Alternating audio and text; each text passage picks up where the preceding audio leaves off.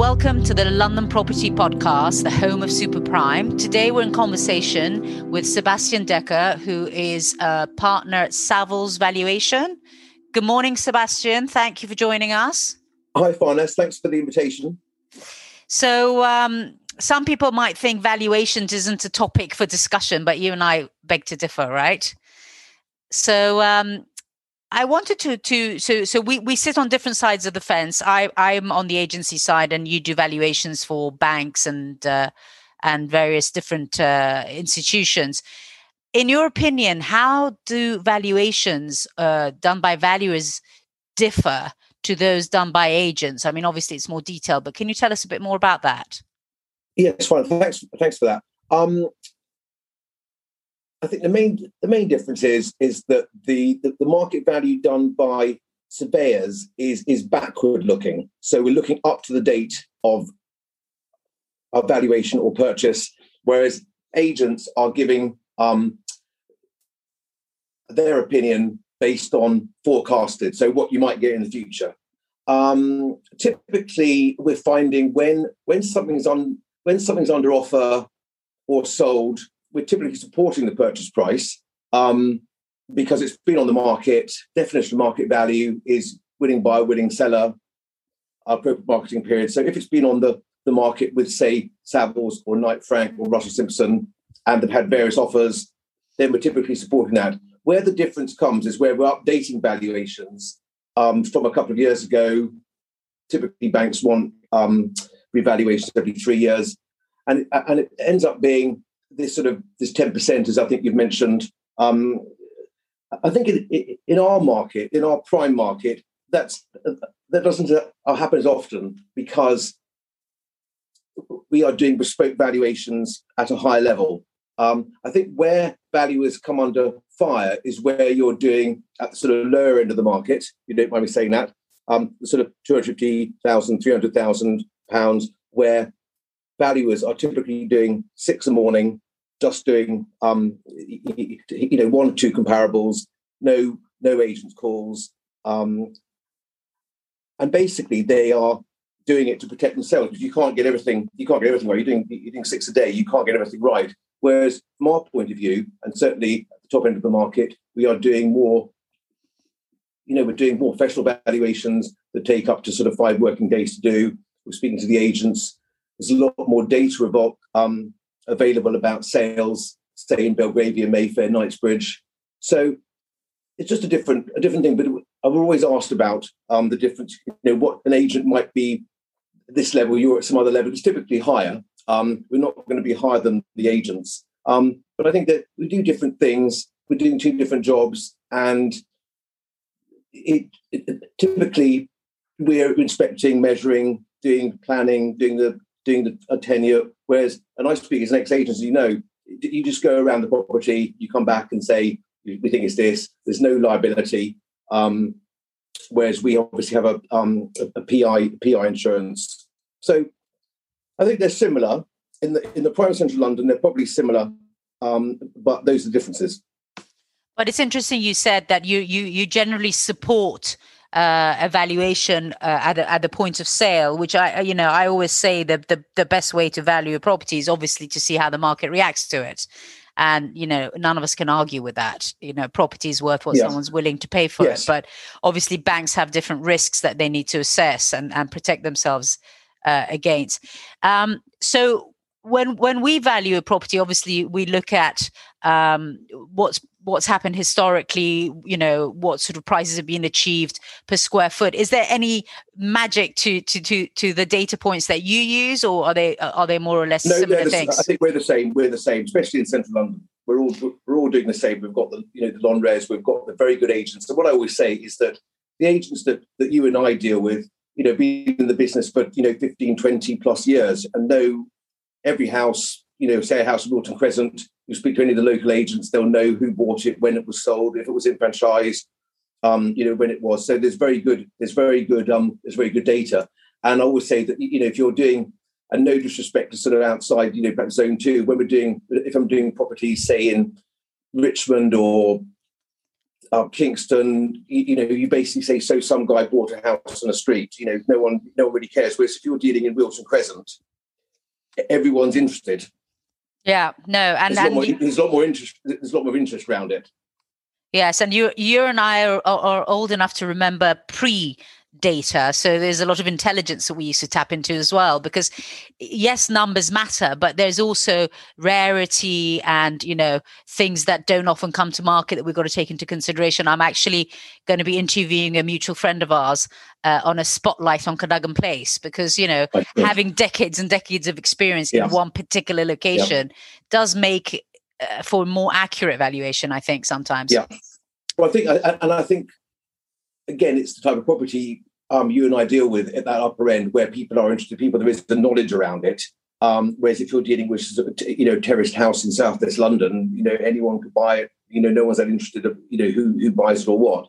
Um, but I think it, you're right. The agents that you and I know, the is it, people actually rely on them. Absolutely, absolutely, 100 percent rely on them. You know they'll know um, you know what's going on, who bought what, off market deals. Um, you know who's in the market, and that's it's vital for that it's vital yeah. for us.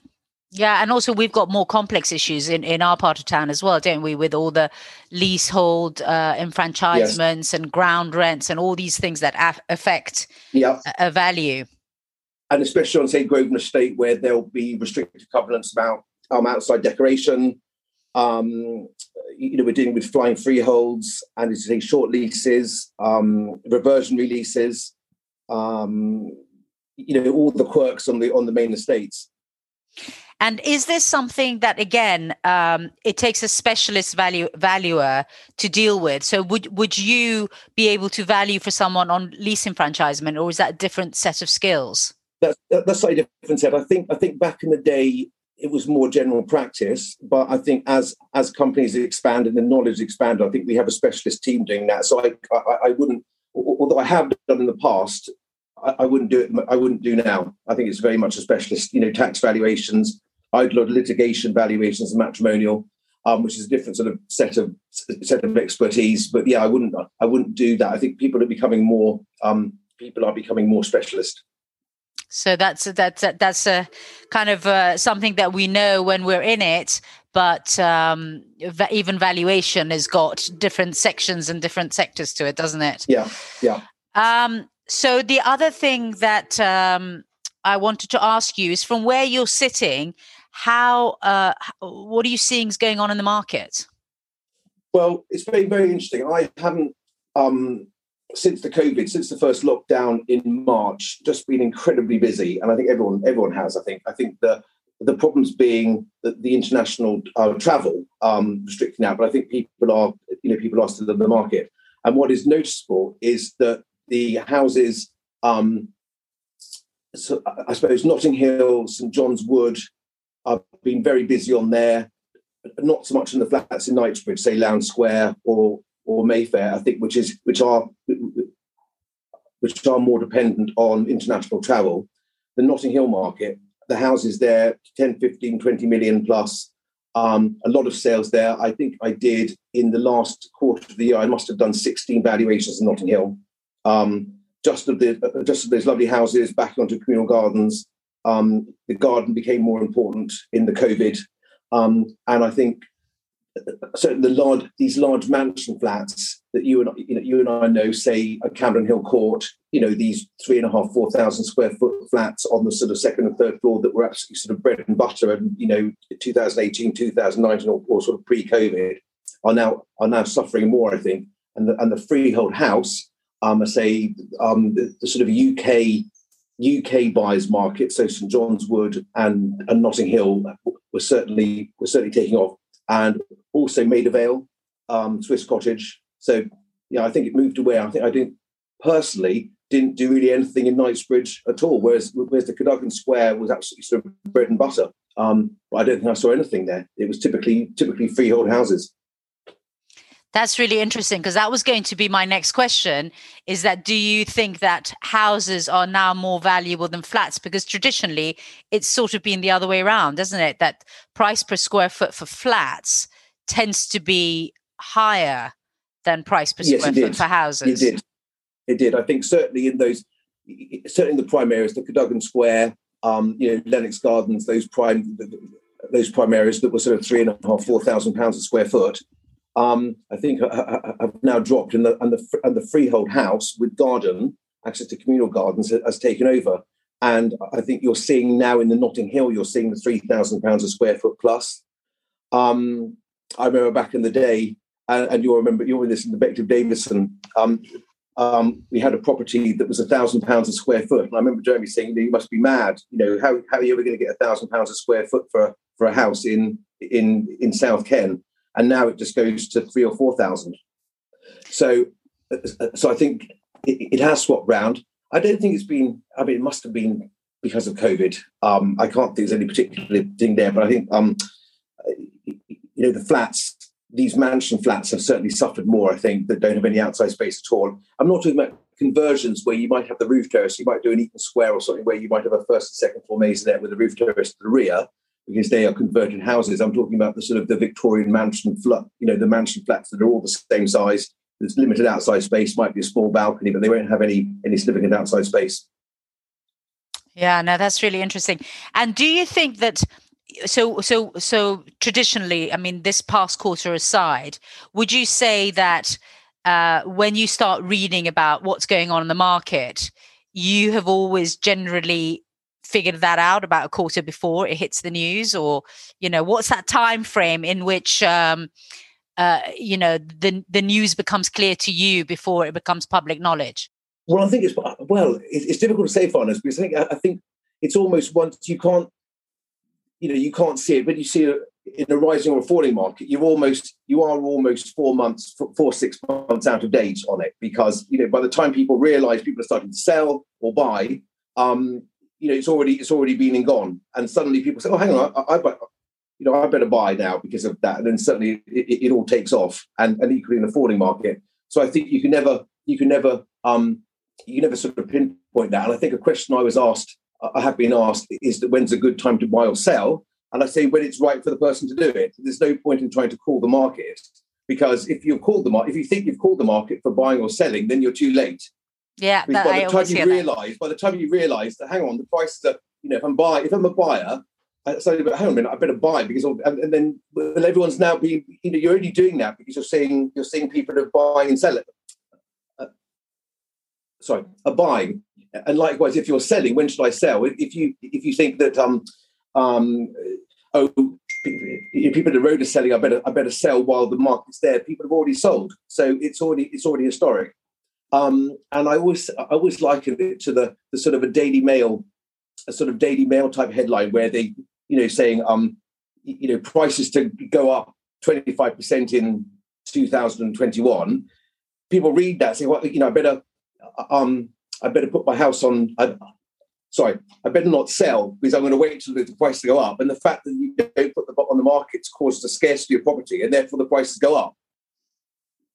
You know, equally, if they say prices to crash 25% in 2021, um, people, hang on a minute, I better put my property in the market before you know before it gets any worse. And then the glut of property causes the market to fall. Yeah, yeah, it's interesting because I always find that that. Uh, well first of all every once in a while i do a google search on on property news and i just laugh at the headlines. One says markets crashing the other one says markets booming markets crashing markets booming. Yeah. but really you know i think that we tend to from talking to each other get a bit of a glimpse as to what's going on but it's uh, like interestingly like you just said notting hill you've been seeing a lot of activity just because you're seeing a lot of activity in notting hill it doesn't necessarily mean that it's booming in in knightsbridge so even within these tiny little hmm. pockets mm. there's still markets that that are different aren't there yeah i think i think it's again type of type of um the market we work in the areas we work in where you could be one side of the square another side of the square you know you know typically in a I say I give the example of South East London. Typically, a sort of terraced house in a street will be very much similar to other terraced houses in the street. Whereas if you're looking at Eaton Square or you're looking at um, you know, um, you know, Notting Hill, some houses back onto communal gardens, some don't. Yeah. Some are next door to local authority, some aren't. Some are southwest facing, some are northeast facing. You know, it's very, it's very sort of quirky in in our in our patch. And again, you've got you talk about leasehold properties. You know, what's the difference between a you know a 35 year lease and a 45 year lease? You know, sort of. It, it, so when you're comparing them, it's very important to have that local knowledge. This is why I actually yeah. rely on agents because they say, oh, you know, I'm valuing such and such a house there. Oh, that's the that's been on the, oh that's been on the market for years, whatever, and it's been on and off the market, and or it's the worst house we've seen, or whatever. Or, and then you speak to some agents, and you know, say, yes, that's, you know, that's a fantastic house. I've known it for years, and you know, yes, it's worth that. You know, it's worth what they're looking for. So again, speaking to the agents is absolutely vital. And I think yeah. there's so much work, you know, in our market. Um, I was asked a question earlier today by a bank. Oh, you know, why have you differentiated um, between the lower ground floor and the third floor flat on a rate per square foot, seemingly similar similar flats? Well, it's, it's actually basic, isn't it? You know, people who want a basement flat, you know, people who want a first floor flat wouldn't look at a basement flat. So, you know, it's only five flats in the building, and they've asked why why I've got, you know, from six hundred pounds a square foot for the lower ground to two and a half for the first floor. Why is such a difference on, on the same size? Well, it's just you know, isn't that what it is? It, it, it, wouldn't be as noticeable again, Southwest London, you know, pretty similar there. But as we know, you know, first floor is best floor typically. You know, low ground floor. This one had a third floor walk up. So someone buying a basement flat wouldn't look at a, you know, wouldn't typically look at a third floor walk up. I was using an argument in the lease enfranchisement tribunal once for, for a property of ours where I was arguing that a two bedroom property, circa seven, 800 square feet, is bog standard, whereas uh, a, a 1200 square foot uh, two bedroom property is more of a luxury item and you can't value them the same yeah. and to me it seemed like a really sensible idea yeah. and and then when i actually started looking at the data it actually proved my point but in yes. that particular case i didn't win in the tribunal with that argument right. but it's actually a fact because you know you yeah. do suddenly go from quantum. It goes it suddenly goes from a normal box standard flat to to, to a luxury item and and and there is you know a uniqueness to to, to it. So size did matter in that in that you particular actually, You can actually see if you look on your if you look on the non-residence when you're looking at different flats you can actually see it can't you? You can actually see it in reality that the larger flat will have a lower rate per square foot um, on the um, well when you get really really big i was going just for two bedrooms i was saying okay you know a seven eight hundred square foot two bedroom versus a 1200 pound a, a 1200 square foot two bedroom are two different products. Yes. Yeah. They're not the same product. Yeah. But yes, if you start going to 7,000 square feet, then suddenly, you know, the pounds per square yeah. foot starts to get, it's kind of economies of scale, I guess. It starts yeah. to get a little bit less. Uh, and what's interesting about your, you know, your 700 square foot and, and say 1200 square foot flat is it exactly right. When we're doing, if I'm doing sort of new build, um, you know, new build uh, developments, they, and the developer says, oh, I've got these oversized, I've got these oversized one bedroom flats and they're sort of a thousand square feet. So we can't just simply base it on a rate per square foot because you know something's going to be a, a capital value ceiling about what someone's going to pay for it, no matter how no matter how big it is. Um, you know, so it's not simply multiplying you know pounds per square foot rate, and that's the thing that really gets. It's always this sort of people obsessed with pounds per square foot rates.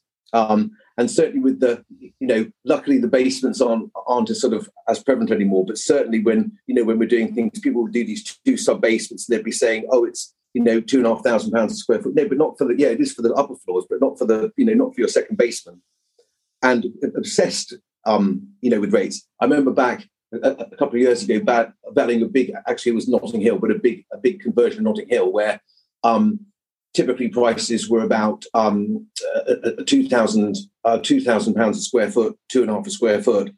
Um, and the developer said, "Yeah, well, I want 33 million for this, you know, this property. You know, there, you know, three, it's 11,000 square feet, um, and it's 3,000 pounds a square foot. Look at all the comps in the street. Yeah, but the ones in the street are two and a half thousand square feet. You know, they're six, seven million capital value. You know, they're not going to just simply just can't multiply the rate times the area. Yeah, no, there there is a science. So, um, is is there anything else that I haven't asked you that you think we should cover before we say goodbye to our listeners? Um, no, I think I think it's covered. I think I think the thing is we all do agents and valuers typically are doing you know different um different things. So an agent is is getting the best price. I think yeah, set it out. The, the agent is getting the best price for the client for the vendor. So he will go in there oh, he or she will go in there and say, yes, we think it's worth, you know, 10 million.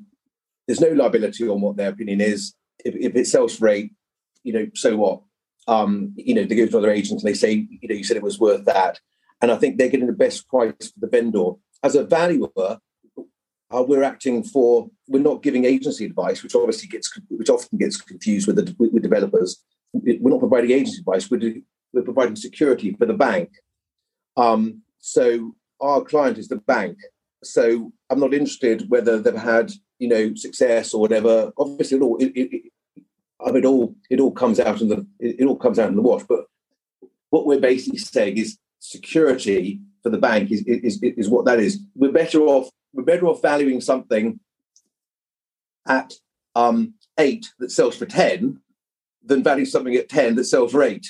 Um, because in the PI we have the PI cover, so that's I think that's the difference. So I think the, the thing I, I say to developers when they're doing small schemes, yeah, I'm not talking about the house building developers, I'm talking about sort of you know private developers. Um, oh, we thought it was going to be this and other. Yes, we're not. We're not providing agency advice to you. You know, um, yes, great. If you've got someone, an agent saying it's worth that, then obviously great. But we're not providing. You know, our client is the bank, um, and what the bank want to know is what their security is. So, yes. although we're in the same market, typically agents are going to be higher than us because we're just doing. I, said to you at the start, agents are forward-looking, so you're going to see a property. You know, Farnaz, you're going to see a property. Um, you know, fantastic property. We'll put it on it. We'll put it on at ten. You know, you've got forward thinking. You might sell it in the next week. It might take you ten months to sell it. For us, we are looking up to that date. We're looking back from you know early 2020, late 2019 for comparables and speaking to agents about the uh, the data valuation it is. So one's forward looking and one's backward looking and actually if you if you're valuing for a bank to provide security you're also putting the borrower in a position of less stress ultimately. They might not see it in the beginning, but mm. if they're not pushing it to all the limits and then, you know, time works against them or there's a fluctuation in the marketplace, at least, you know, they're not going to lose sleep over it and they still have a bit of breathing space to survive, which is also, I think, a really important thing that I certainly uh, don't take into consideration when I'm arguing with a valuer uh, and getting a, a refinancing arranged for any of our own properties. But uh, the but last it, time it affects your lending, it affects your borrowing, doesn't it? Because if you're borrowing fifty percent, yeah. If you're, I said again, it gives a valuation. You know, this value of ten million. Say, uh, you think it's worth ten million, or a, a, a an owner thinks it's worth ten million. They're borrowing, you know, five million. If we come in at eight, we can only borrow four. Yeah. You know, so it means if you're, so it does affect, it does affect that. But again, you know, we're not we're not providing advice. We're basically saying, you know, the security for the bank. Um, but hopefully, in our area in central London, and yeah. you know, with the knowledge of the agents and you know the surveyors that we you know we all know, there shouldn't be as much discrepancy. Um, yes. I think we all do, we all do the same thing. I think I think I think hopefully, um, you know, we all do the same. We all know the same. You know, we all do the same thing. We all know the same people and, and the properties and the locations. So hopefully the discrepancy is not as bad um, as as everyone makes out that you know the, you know the dread valuer you know under undervaluing something whatever and and again it's not undervaluing it we're just we're just we're not valuing the at the owner's expectation um, uh, you know we're, we're valuing it what we think the value is rather than undervaluing it Yes, well, you know, like everything in life, it goes it goes hand in hand with who you know and what you know, and you know, I think that your experience and time to in market is much more likely to give a, a realistic valuation based on everything that you do know. Uh, recently, uh, we had about a week of uh, backwards and forwards with with a with a young new valuer who got a valuation of a building really honestly wrong by about 3 million quid. And i was mm. like this is just ridiculous. And and you know i couldn't let it go because it was just so obviously mm. wrong. Um but you know this is this is kind of part of the purpose of what we're doing here is that we're handpicking experts that we know have the knowledge and know-how and can deliver that service. So seb thank you so much for your time. It was really interesting chatting with you. No very interesting Farnaz. And um, look forward to catching up with you again soon. Yeah Definitely. Thank you. Thanks so much for the thanks for the invitation. Pleasure. Thanks.